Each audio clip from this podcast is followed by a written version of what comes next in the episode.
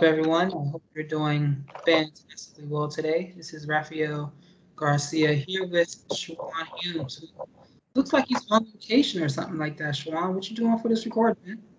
Oh, I am not. I uh, was actually at the basketball court and I uh, trained somebody, and then I was just on my way home, and then I uh, pulled over so I could do the show.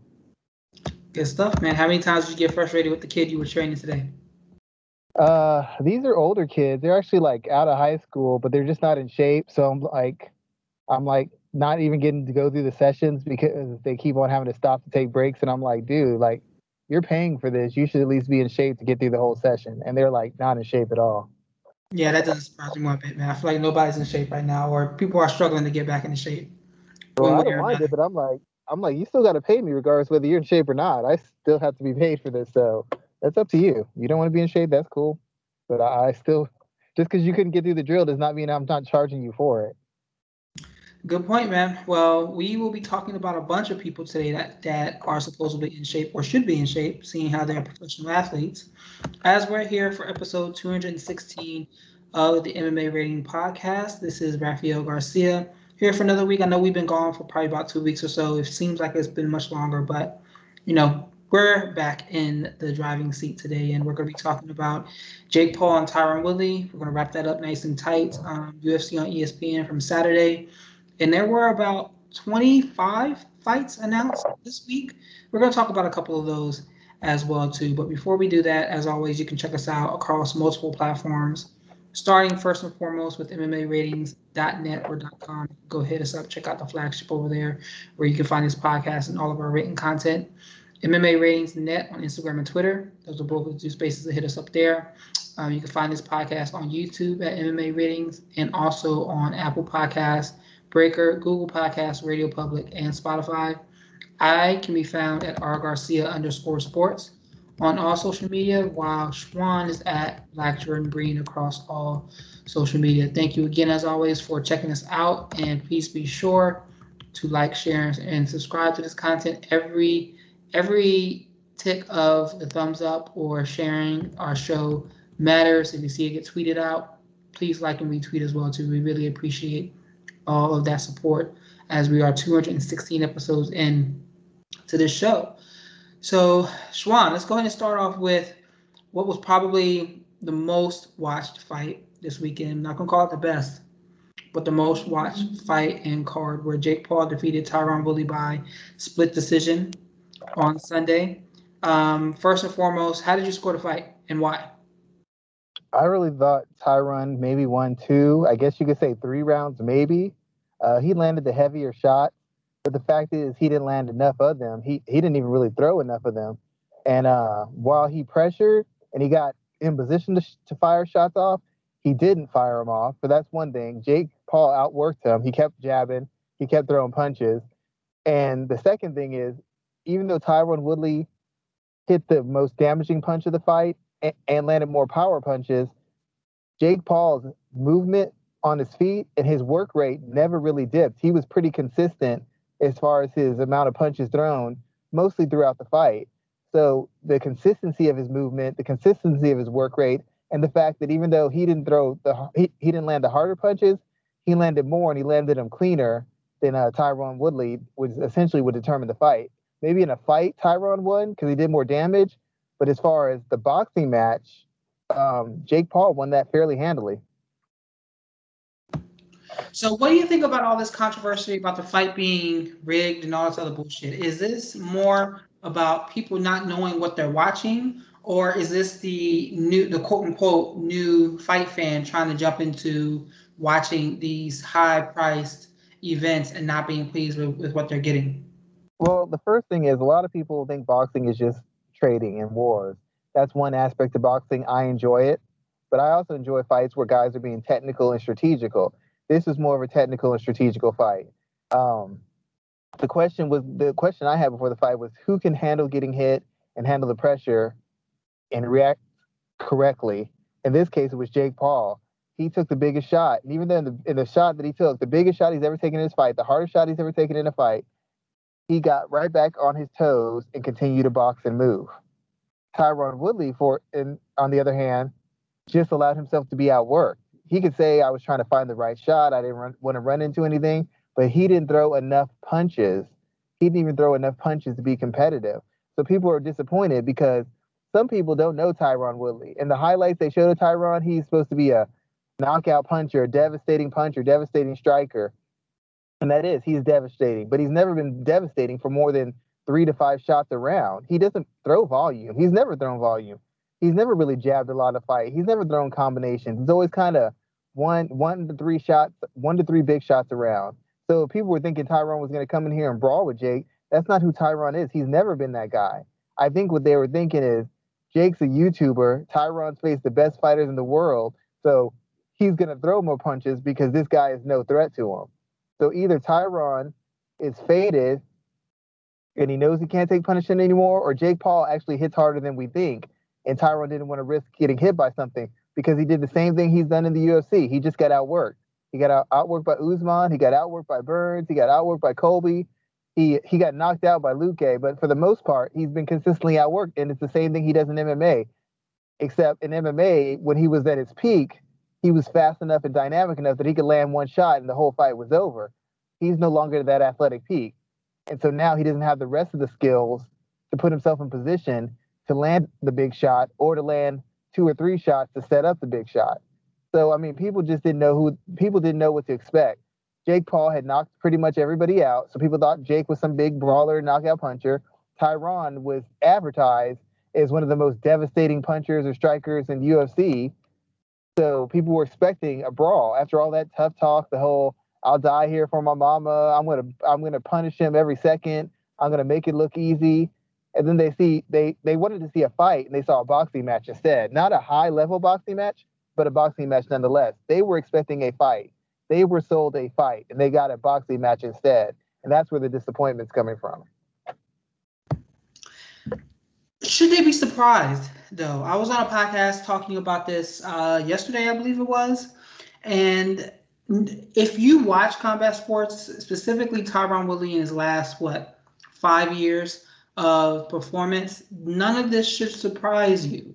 So should anyone have been shocked and surprised, or is that just them telling on themselves that they don't really watch combat sports? Well, they I mean they kind of should. The, the surprise is Woodley facing a guy who really has no real combat sports experience, like real against real competition. They thought Woodley would be braver. Like I understand where you're hesitant against Usman. I understand where you're hesitant against Maia. You don't want to be taken down. I understand where you're hesitant against uh, Wonder Boy. But why are you hesitant against Jake Paul? I mean, yeah, he's bigger than you and and and he's heavier and all that stuff, but he even though he's a better boxer, you would just think that Tyron would come out throwing bombs to see if he could catch him early and put him away that's what people were shocked by that Tyron was so hesitant and respectful of a guy who had really not accomplished anything. I mean, yeah, he knocked out Ben Askren, and that that matters. He knocked out Nate Nate uh, Robinson, but he hadn't really knocked out anybody who was in their prime or even close to their prime or really even dynamic as an athlete. So you're kind of wondering why is the more experienced fighter so hesitant to exchange with a guy who's never really taken punishment? Like we had no idea Jake Paul could even take a punch. So you it it it's shocking that a professional fighter wouldn't just come out there and, and jump on him right away to see what happened. That's what was shocked by. Now, fans of MMA, we knew it was coming. We knew what Tyron Woodley was. But like I said, everybody fooled themselves into thinking Jake Paul's a total fraud. Jake Paul's an act. Tyron's going to walk right through him. One, Tyron doesn't have that character. And I guess, two, either Jake Paul's a lot better than we think he is, or Jake Paul hits a lot harder than we think he is, because Tyron did not take any chances. He he he landed some good punches, but at no point did he take any chances to force the action.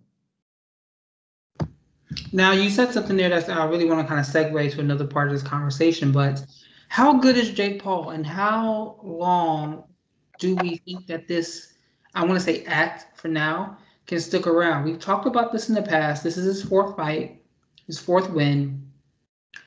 How much longer do you think we can really look at the situation where he's placed at the top of these cards, 40, 50, 60 dollars an event? How much longer do you think that, that they can do this with him at, as the centerpiece?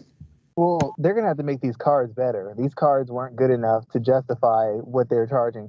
But as long as he draws interest, and he, I mean, like to be quite honest, he could fight another five mixed martial arts guys, and he could generate interest. I don't know. I don't know how. Eventually, have to fight a boxer. Eventually, but like, let's say he challenged. Let's say after uh, Anderson Silva fights Tito Ortiz. If he fought Anderson Silva, Anderson beat Julio Cesar Chavez's son, who was a former world champion in boxing. So Jake Paul fought him. Anderson's not really a knockout kind of guy. He's a showboat, jab, pot shot kind of guy. He could get outworked by Anderson for eight rounds, but not really get beaten up. And if he loses to him, it doesn't take any of the shine off of him. Or he could fight like another kind of guy who's past his prime and a little bit long in the tooth. The the the the determining factor is going to be can Jake Paul maintain people's interest? And the one thing we have to admit here is I know people are going to hate on Jake Paul for not fighting boxers, but there's been a lot of boxers, there's been a lot of MMA fighters who, as soon as they faced some resistance, they folded. When Ronda Rousey faced really resistance against Holly Holm, what did she do? She lost. There's been high profile boxers, uh, a couple guys, uh, the MMA fighter Clay Collard, he was boxing. He beat some former Olympians. The first time they got hit and they had a real fight, they quit. Jake Paul took the hardest shot from the biggest puncher he's ever faced. He got back up and he got back to work and doing what it took to win the fight. People are overshadowing that. They're overshadowing the fact that he was in a tough spot and he he responded correctly like a professional tough fighter. Now, was it exciting? Was it dynamic? No, but he got rocked. He basically got dropped. He got back on his feet. He danced around, put his jab out there, and he came back the next round. He won the next round, and he was pretty much even money for the rest of the fight even as Tyron started letting his hands go.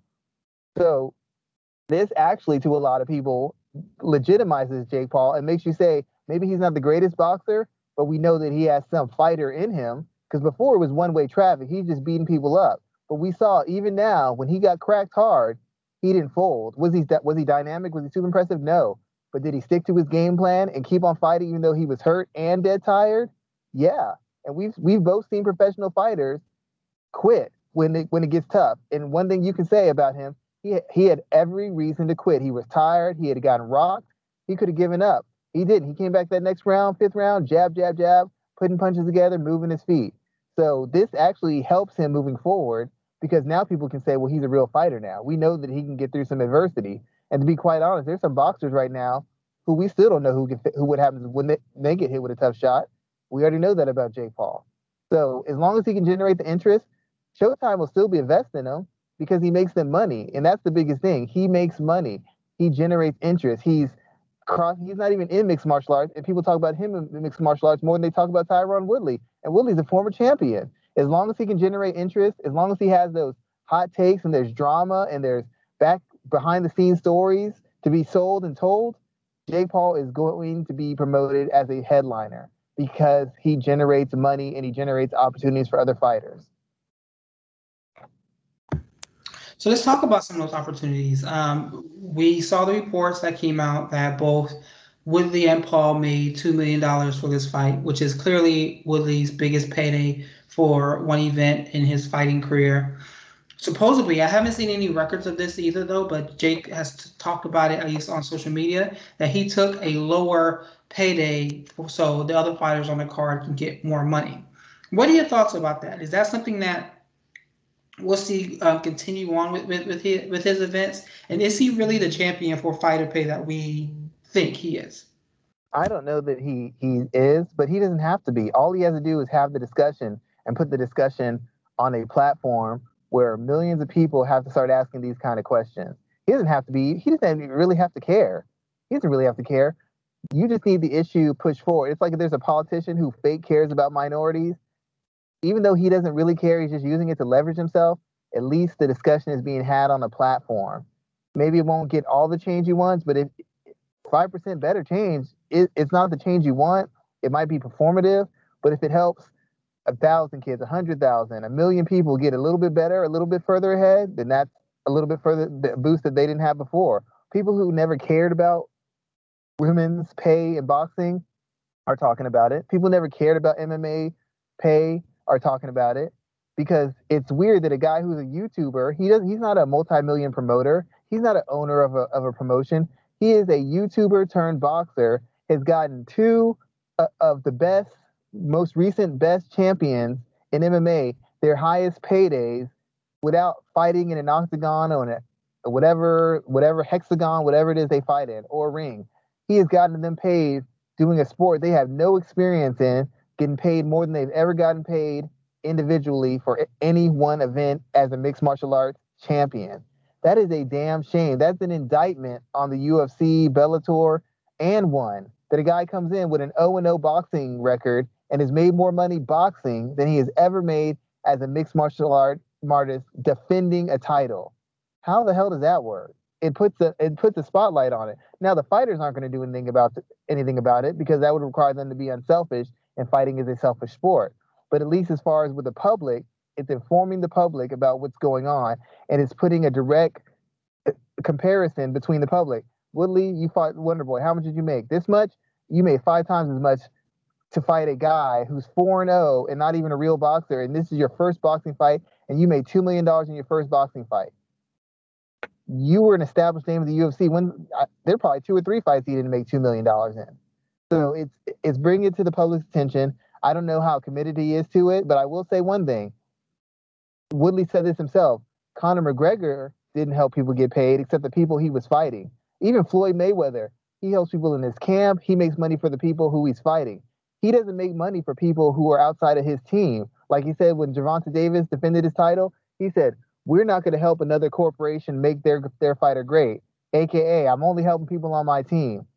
Conor McGregor doesn't help people who he isn't fighting or on his team. He helps people who he's fighting. He helps people on his team. Jake Paul has no investment in Amanda Serrano. She got a career high payday. He has no investment in Tyron Woodley. Tyron Woodley got a career high payday. Those are two examples women's boxing and mixed martial arts, people who got career high paydays as a result of Jake Paul. Hate him as much as you want. Maybe it's an act, maybe he's a big phony. The fact of the matter is, Tyron, Tyron Woodley got a bag that he shouldn't have gotten, being a guy on a four fight losing streak, a guy who has no interest, no pay per view sales, who has no real fan base, got $2 million to fight a non combat sports athlete. 2 million. He got paid the most for the least amount of danger he's been in in his life as a combat sports athlete. What is he complaining about? And even if even if even if Paul, Jake Paul is a fake and a phony, and he's not really caring about the sports, ask Amanda Serrano, who who's never made as much money as she did, if she appreciates it. And she was a co-main event. She appreciates it. And Tyron Woodley, as much as he can say it's a fake, it's he was running for me, he's a punk. That man got you your biggest payday.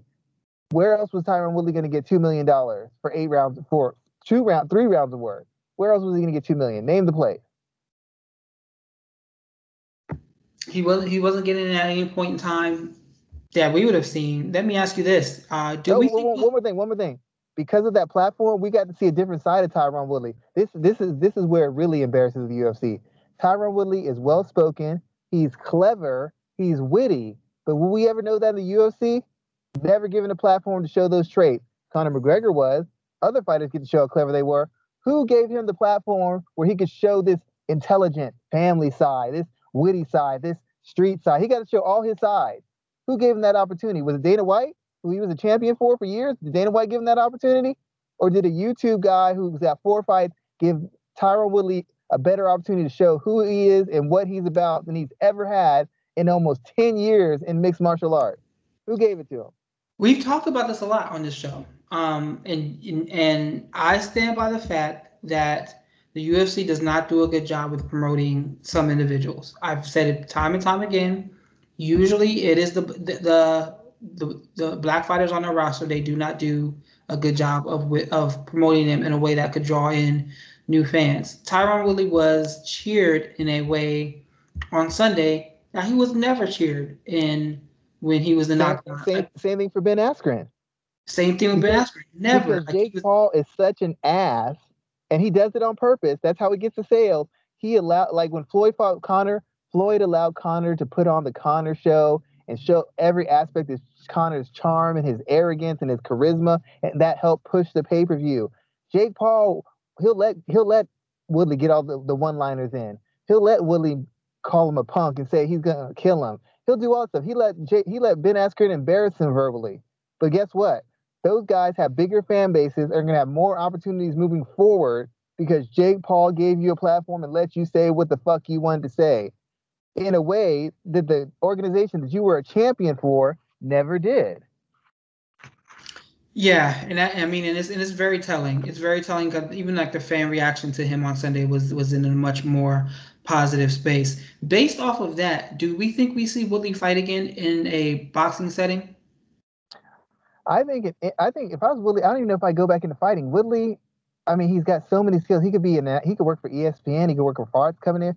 There's a lot of things he can do because regardless of how he fought, a lot of people like his family. They like how he carries himself. They like how intelligent he is. They like how logical and, and precise he was in his arguments. Like in that little face off they had with Jake Paul. I that was the best Tyron Woodley I've seen. And I know Tyron Woodley didn't just wake up like that. He's been like that way for years. I know guys who know him. They're like, he's been that way for years. The UFC never just just never let him show it. So he's got a huge payday.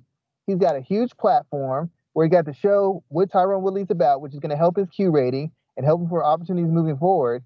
Um, you know, I don't know if fighting's in his thing. If he wants to do that, that's cool.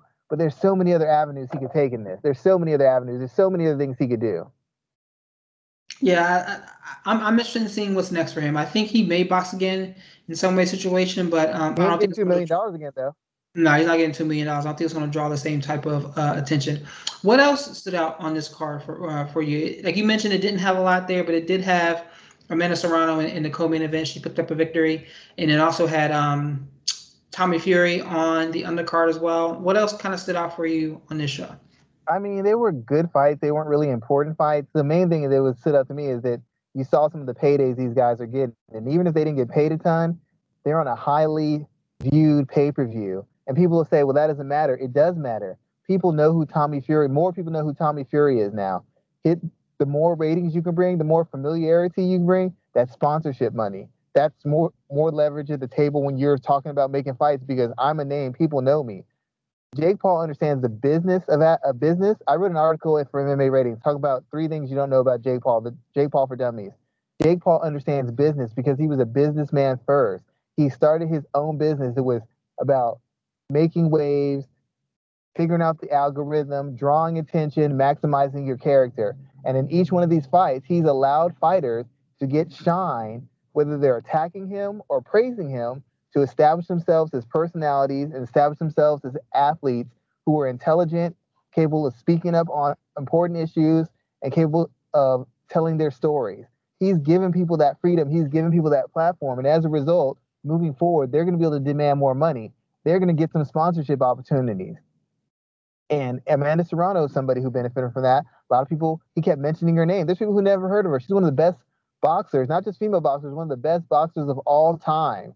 And nobody talks about her. Yet here it is, a YouTube guy got her a platform, got her paid the highest pay, and I guarantee you she gets she benefits on the MMA side because she fights MMA too. She benefits on the boxing side, and she's going to benefit on in the boardroom because now she's known. Jake Paul's been saying her name left and right. I guarantee you, Google searches for Amanda Serrano, Serrano were up because nobody's ever searched her before because nobody gave a fuck except for real boxing fans.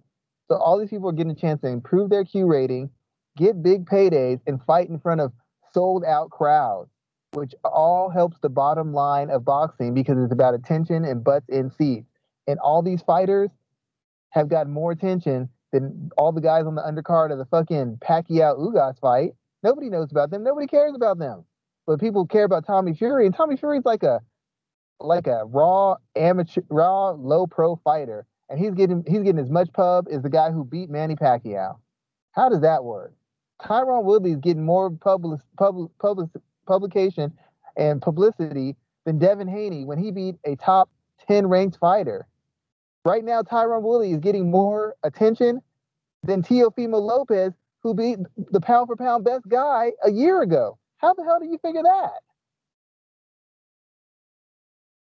I mean, it's very interesting, and I'm, I'm glad that that this exposure is getting there. And something else that a lot of people are really talking about with this fight is that um, the audience was younger, the audience in attendance, and yeah watching people talk about it on social media, a lot of people that I talked to who were dead set on buying it, asking me if I was watching it, etc. They, I'm not gonna say it. I mean, they're obviously around my age and my friends and stuff like that, but it was more interest in that space there. Did this fight help draw in some younger fight fans who may be interested in seeking out Saul or um, seeking out like Manny Pacquiao's next fight if he fights again, or or um Canelo's next fight when whenever Yeah. he's ready to go. Do you think it just will help get those people um interested, How- or are they just here for when, Jake, when, Jake Paul? when Jake Paul put his hit list out about people he wanted to fight, I guarantee you, there's a lot of people. Canelo's very popular. He's not as popular as LeBron James because his sport isn't as popular. I guarantee people who never heard of Canelo were like, "Well, who's this Canelo guy?"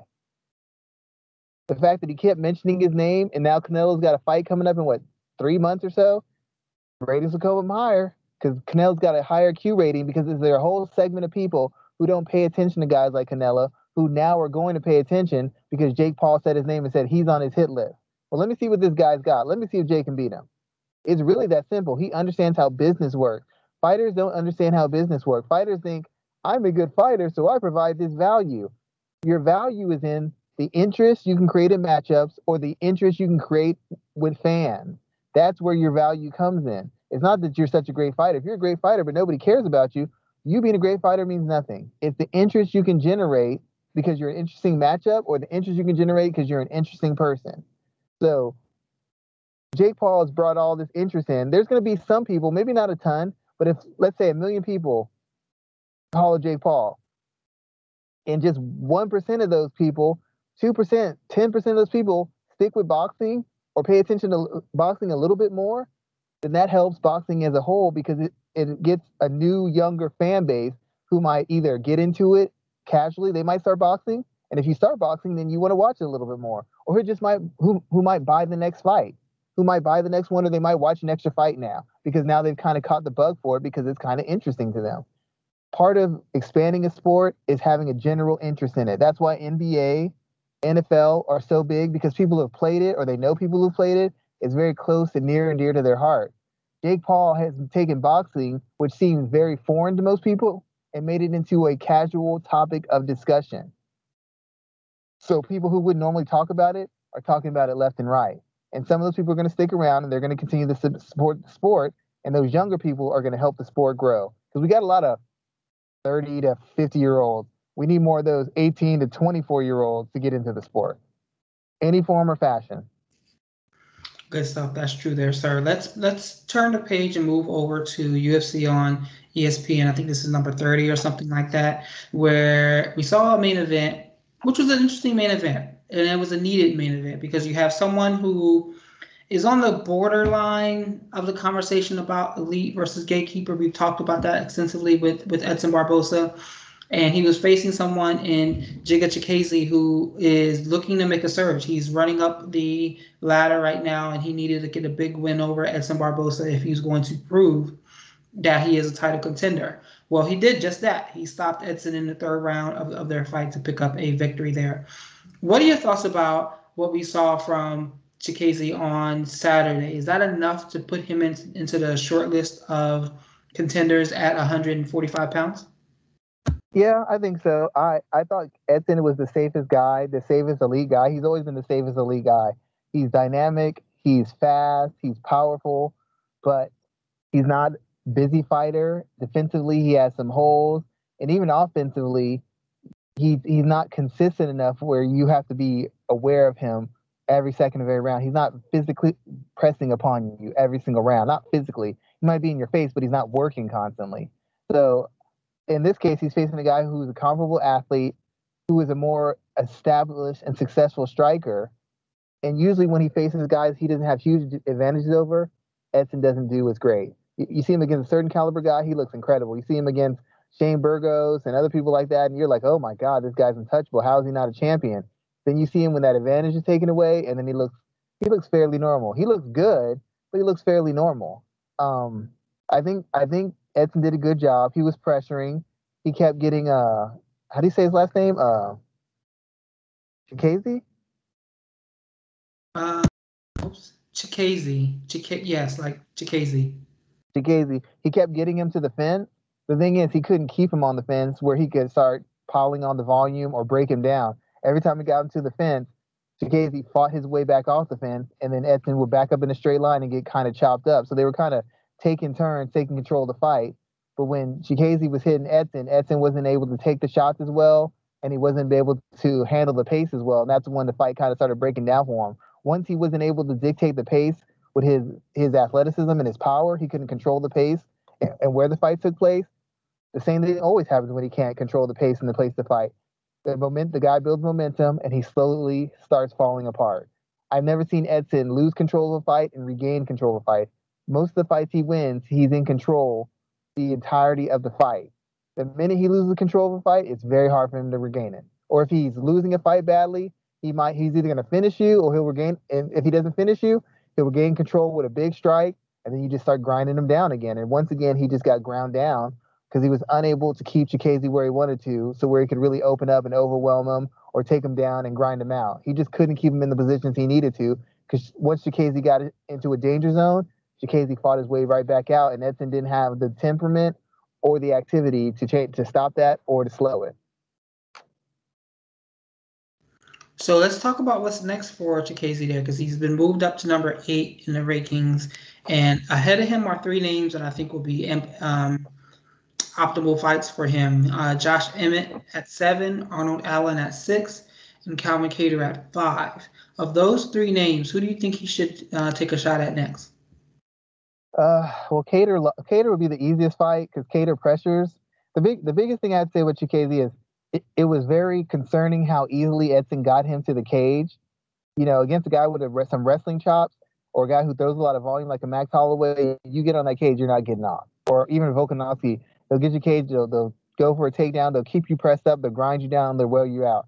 His lack of footwork under duress concerned me.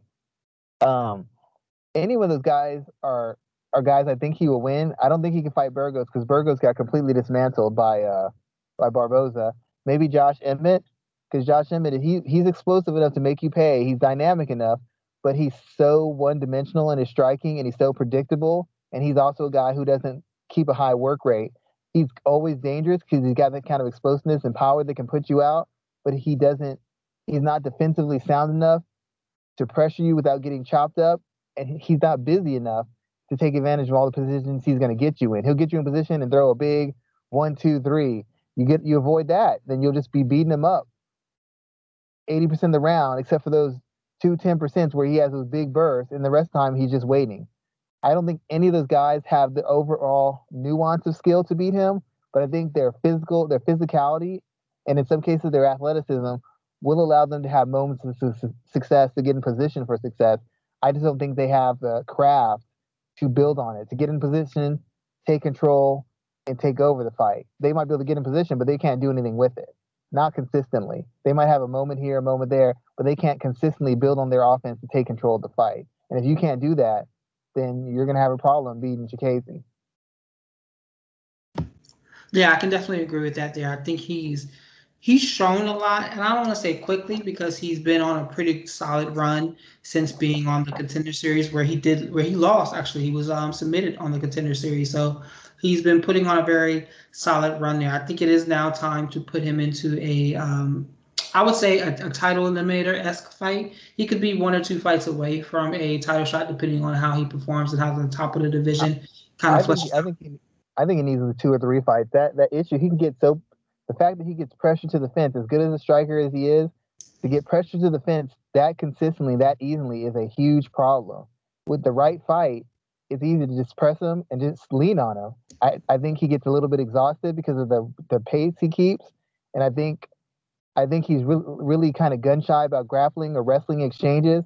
So I think whenever you attempt one or he knows there's a threat on the table for it, I think he gets a little antsier and, and he works his he works himself out, works himself up, works himself up, and becomes more subject to fatigue. So it's very concerning to me how how easily he was consistently put on that fence. That's the problem. Barboza doesn't have the wrestling chops or just raw athleticism to dictate where a fight goes from there.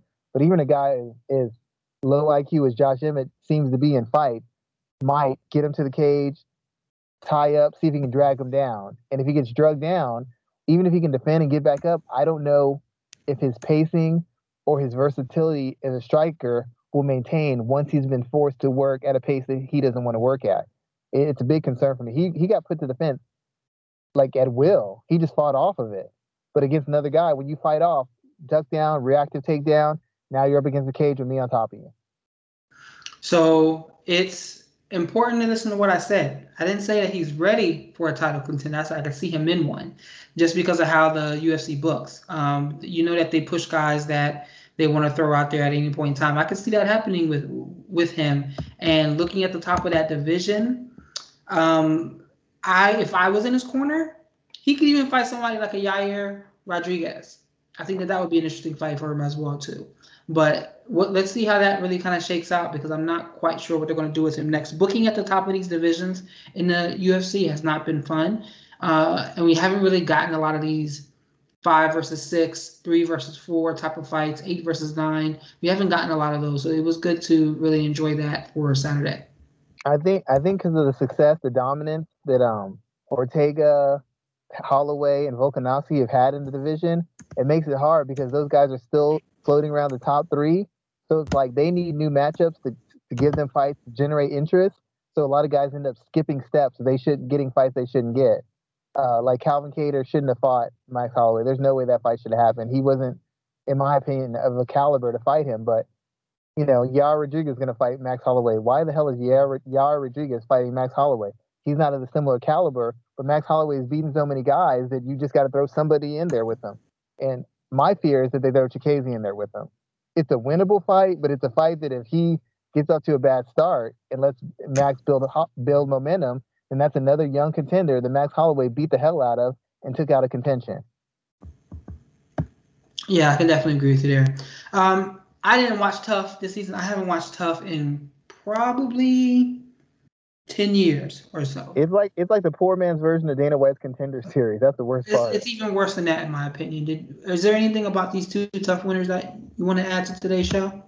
Not really. I mean, I'm glad they won. I'm glad I, they put on good performances for the most part, but I don't know that any of these guys has a real future as a contender in the UFC. Like, if you're a really good fighter, you're probably on the, cont- the contender, contender series. If you're on TUF, that means, means you have a personality and some fighting ability when you're on contender series, they all, all they can go is fighting fighting ability. You don't have enough time to show personality in your storyline. It's basically can you fight or can you not?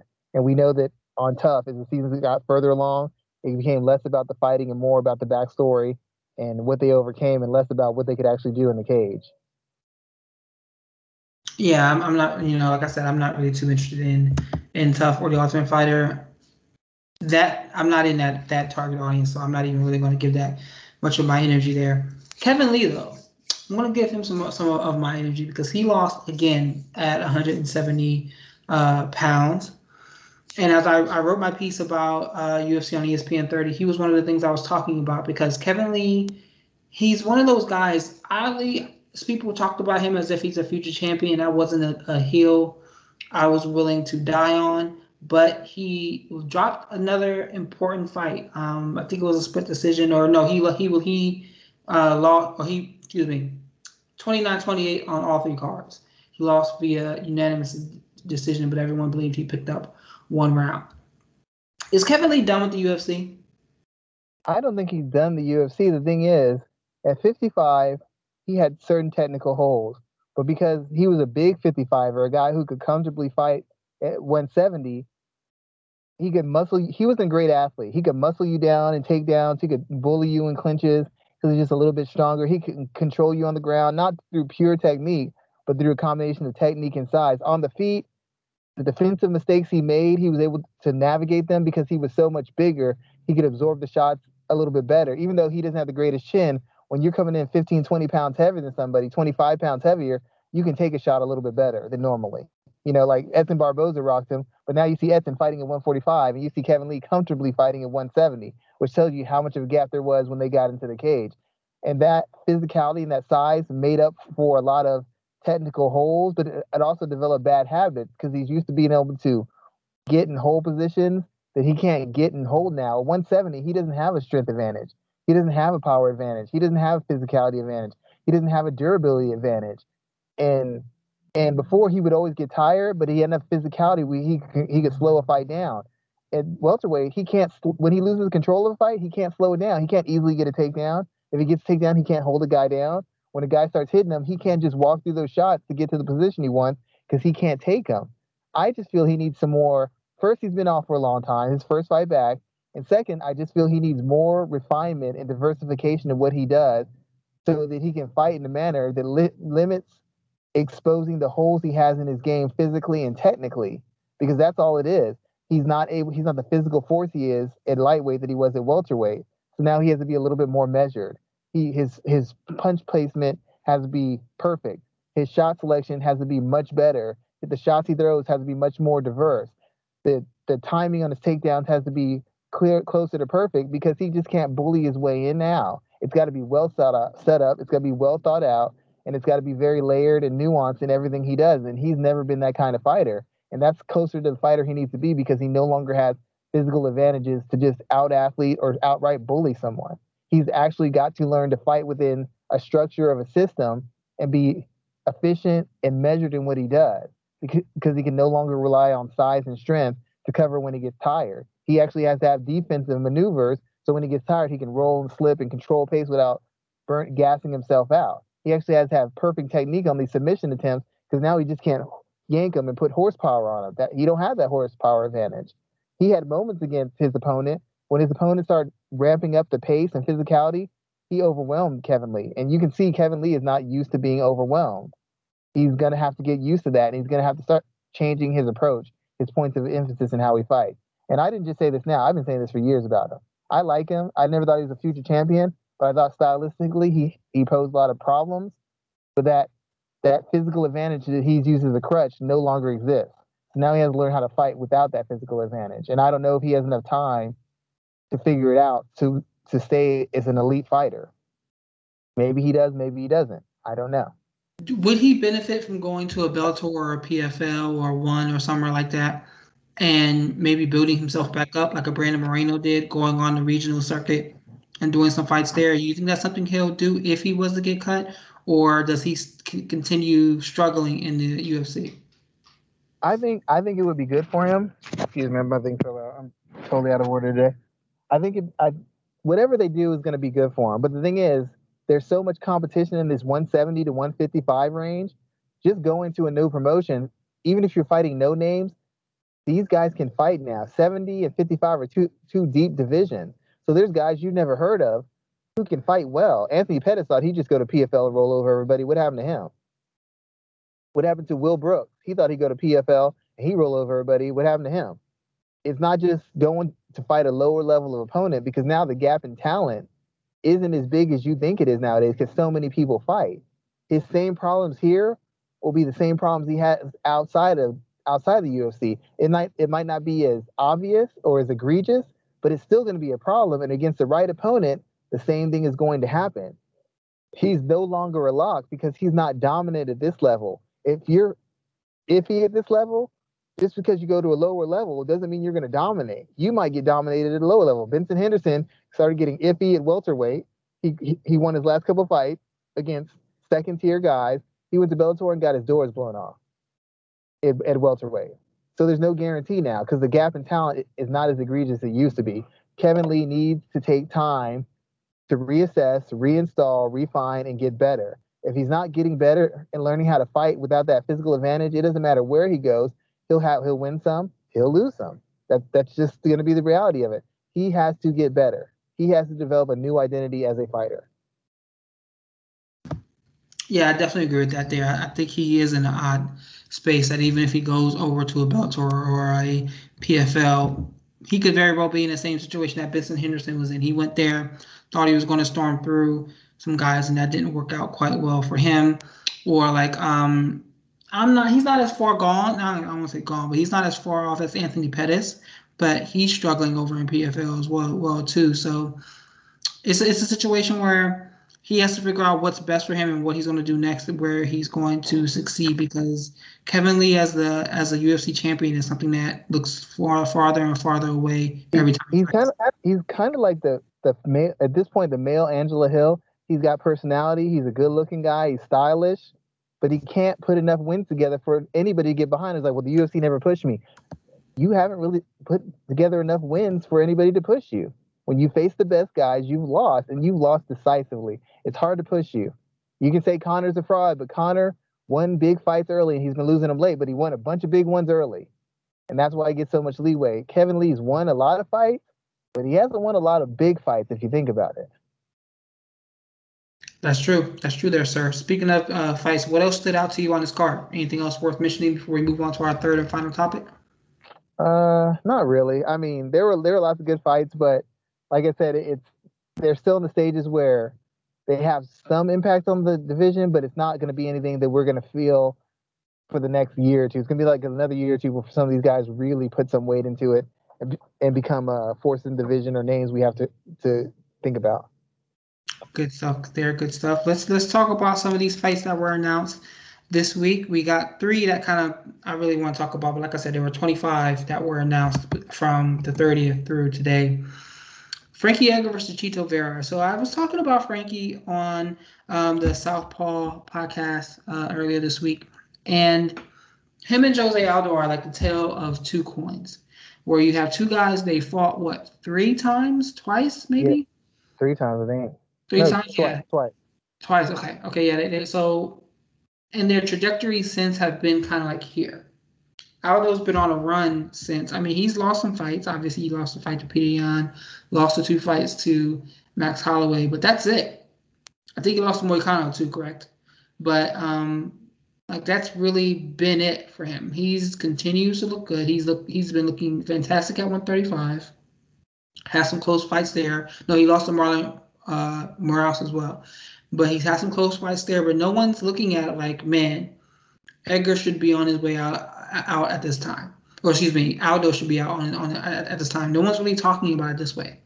But Frankie, his the durability that everybody talked about with Frankie Edgar is no longer there. Like no longer there. He's being knocked out at a faster clip and a much more violent clip. So now he's um, lined up to take on Mar- Marlon Vera, and this is a test because I don't think that he has much of a space left in, in the UFC if he gets stopped here and it, and it gets bad. What are your thoughts about this fight being booked? Uh, it's just a fight that shouldn't shouldn't shouldn't be tough. If Frankie was who he used to be, is now going to be very tough. He's not able to enact his wrestling as much. His defense is finally at a comparable level, but much like Gray Maynard, his chin, because he's been through so many wars and taken so much abuse, he has no margin for error. Like shots that used to never rock him are like sending him stumbling, and shots that wouldn't stop him before are stopping him. And a lot of his success is his ability to throw a lot of volume and move a lot. I don't think he can throw the volume he used to.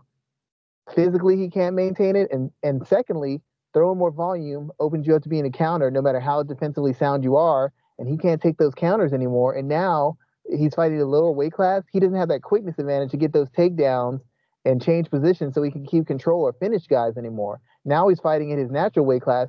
He's not a, he's not a clearly better athlete, and he's not much stronger than these guys either. I think he has enough experience where he could kind of outsmart and out hustle Chito Vera. But at the same instant, if Vera can jump on him and catch him early, I don't know that Frankie Edgar can recover. He he just doesn't see an ability to take punishment or recover from punishment the way he used to. So they're giving him a, a winnable fight, but they're also hedging their bet, saying that if Chito beats him, I think he already beat uh Sean O'Malley. He beats Edgar. That's another name fight he's won. He, that means he would beat O'Malley, beat Edgar, lost to Aldo, which would put him back in the top ten, maybe top seven. So either way, the UFC is going to win. Either Frankie Edgar gets a fight to the re, re that gives him a rebirth where he gets to be considered a, a contending fighter again, or he loses and Chito Vera is established as a top 10, top seven type guy, and he moves forward in it. But I can't see how anybody who's a, a, a Frankie Edgar fan has any faith that he wins this fight. Like really solid faith that I'm putting all my money on Frankie Edgar. He just has not looked the same.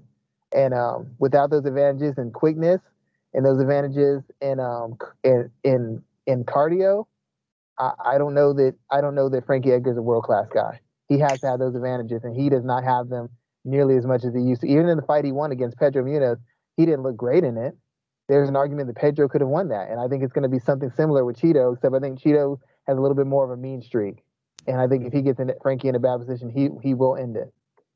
So let me ask this: um, Is this a Sean O'Malley sweepstakes, meaning that the winner of this fight may get a potential for Chito it'll be a rematch, but we'll get a, a big fight with um, quote unquote big fight with Sean Sean uh, Sean O'Malley? Um, I don't know why O'Malley would take that fight. O'Malley's moving up the rankings and getting money and getting attention for fighting nobodies. I, I don't know why he even take that. I mean, he's already said he only wants he he's going to get paid more. He'll take a risk, but he ain't taking a risk for the money they're paying him. So, and I don't know that another win over O'Malley does anything for Chito Vera. I think he'd want he'd call somebody else out. Maybe he'd want a rematch with Aldo. Um, I wouldn't mind seeing Frankie Edgar against Sean O'Malley, but Frankie Edgar's chin is so iffy that it's just perfectly fine that that, that O'Malley might clip him early, and then that then we got to hear O'Malley talk about how he beat a high level wrestler. And I, I don't know that I could I don't know that I could go through six months of hearing about that. Everybody told me I was scared of a wrestler, and I finally beat one. See, see, I told y'all. And Frankie, for 2021, Frankie Edgar ain't a high level wrestler, dude. Stop bragging about that. Nah, 2011, I, Frankie Edgar is, is a is a different thing. It, it is amazing though. I keep telling people defense matters. Jose Aldo and Frankie Edgar have fought a lot because Jose minimized the abuse he took, whether it's called playing it safe or being technical. His career has managed to continue on. He hasn't really lost a lot of effectiveness as he dropped weight. Frankie Edgar was dominant at times at 55. He never he never replicated that at 145. He never replicated it at 135. He was dominated at one weight class, and ever since then he's been like a 500 fighter. While while Jose Aldo, he's he's lost, but once again he's only lost to the tippy top best in each division. Frankie Edgar's lost to some people you're like, what the hell's going on? He struggled with people you're like, what the hell's going on? Mm-hmm. So it's it, it's it, that's why defense matters. It allows you to stay a little bit fresher. Allows those reflexes not to get eaten into. It allows your durability to maintain. It allows your mentality and your ability to process information to maintain because you're not taking concussive blows all the time.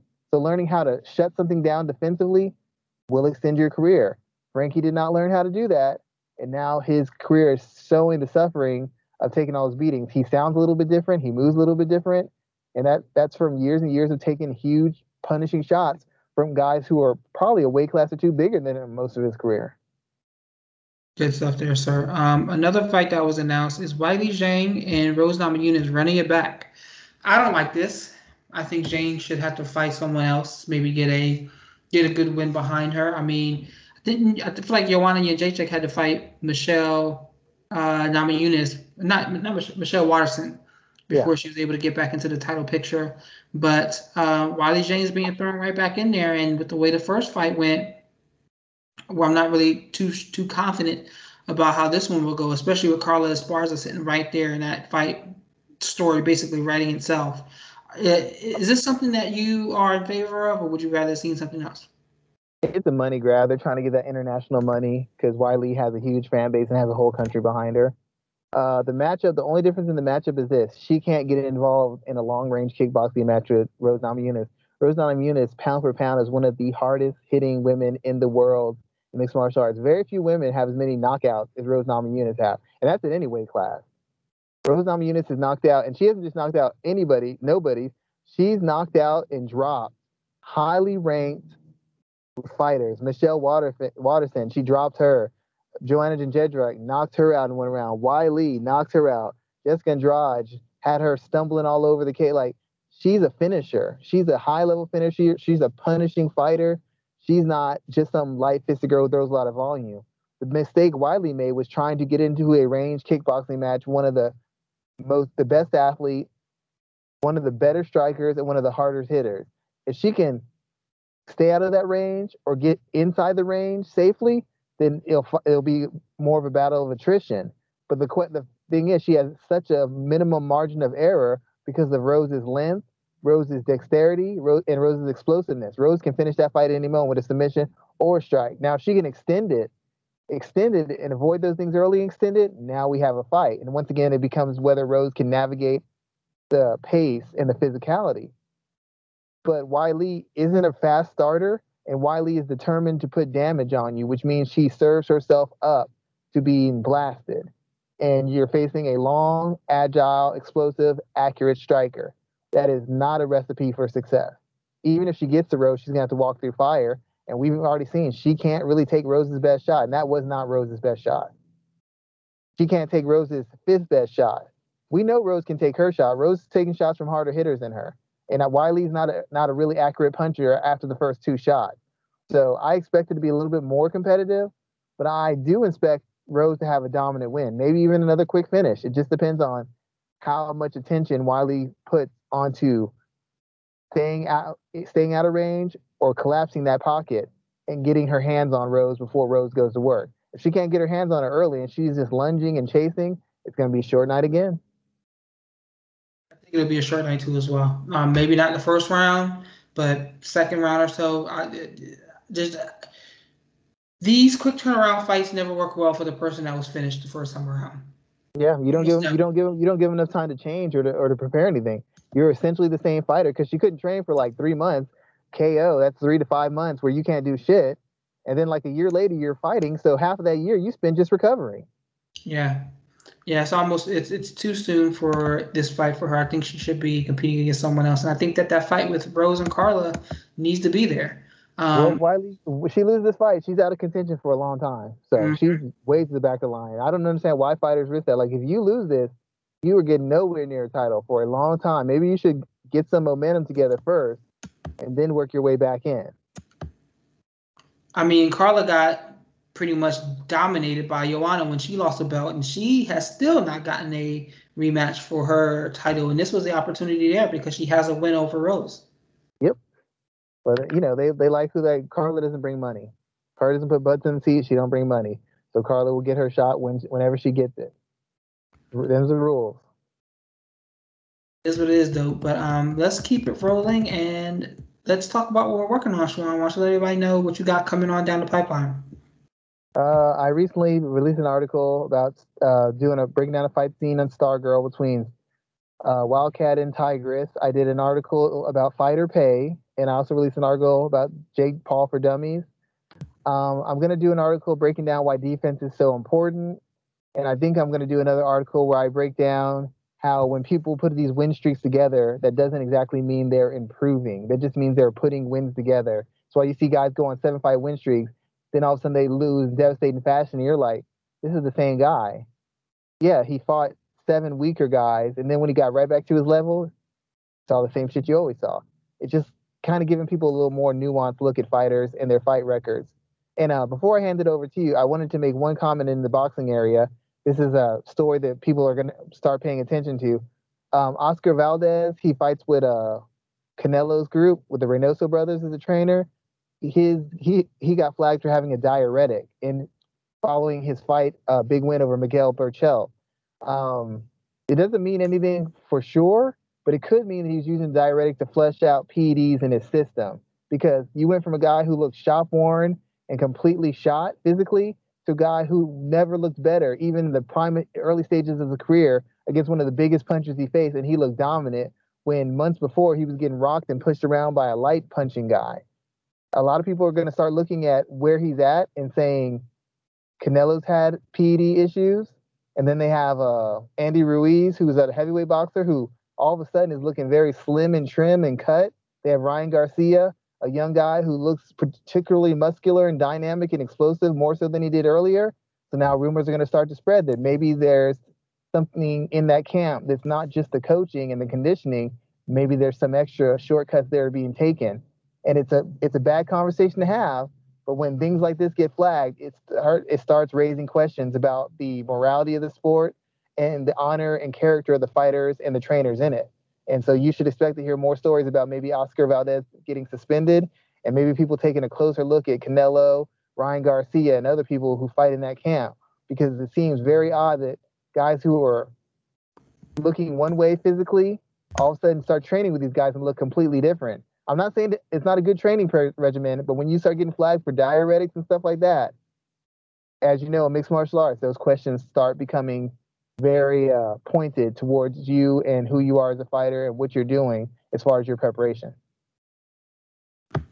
That's pretty interesting. I didn't hear too much about that, and I would like to see some more on that. So if you do put something together, would be interesting to um to follow because it, it just came out. Everybody's starting everybody's starting to wonder now. They're like, wait a minute, he looked great. He was shop worn months before, and now he looked like a brand new fighter. Oh shit.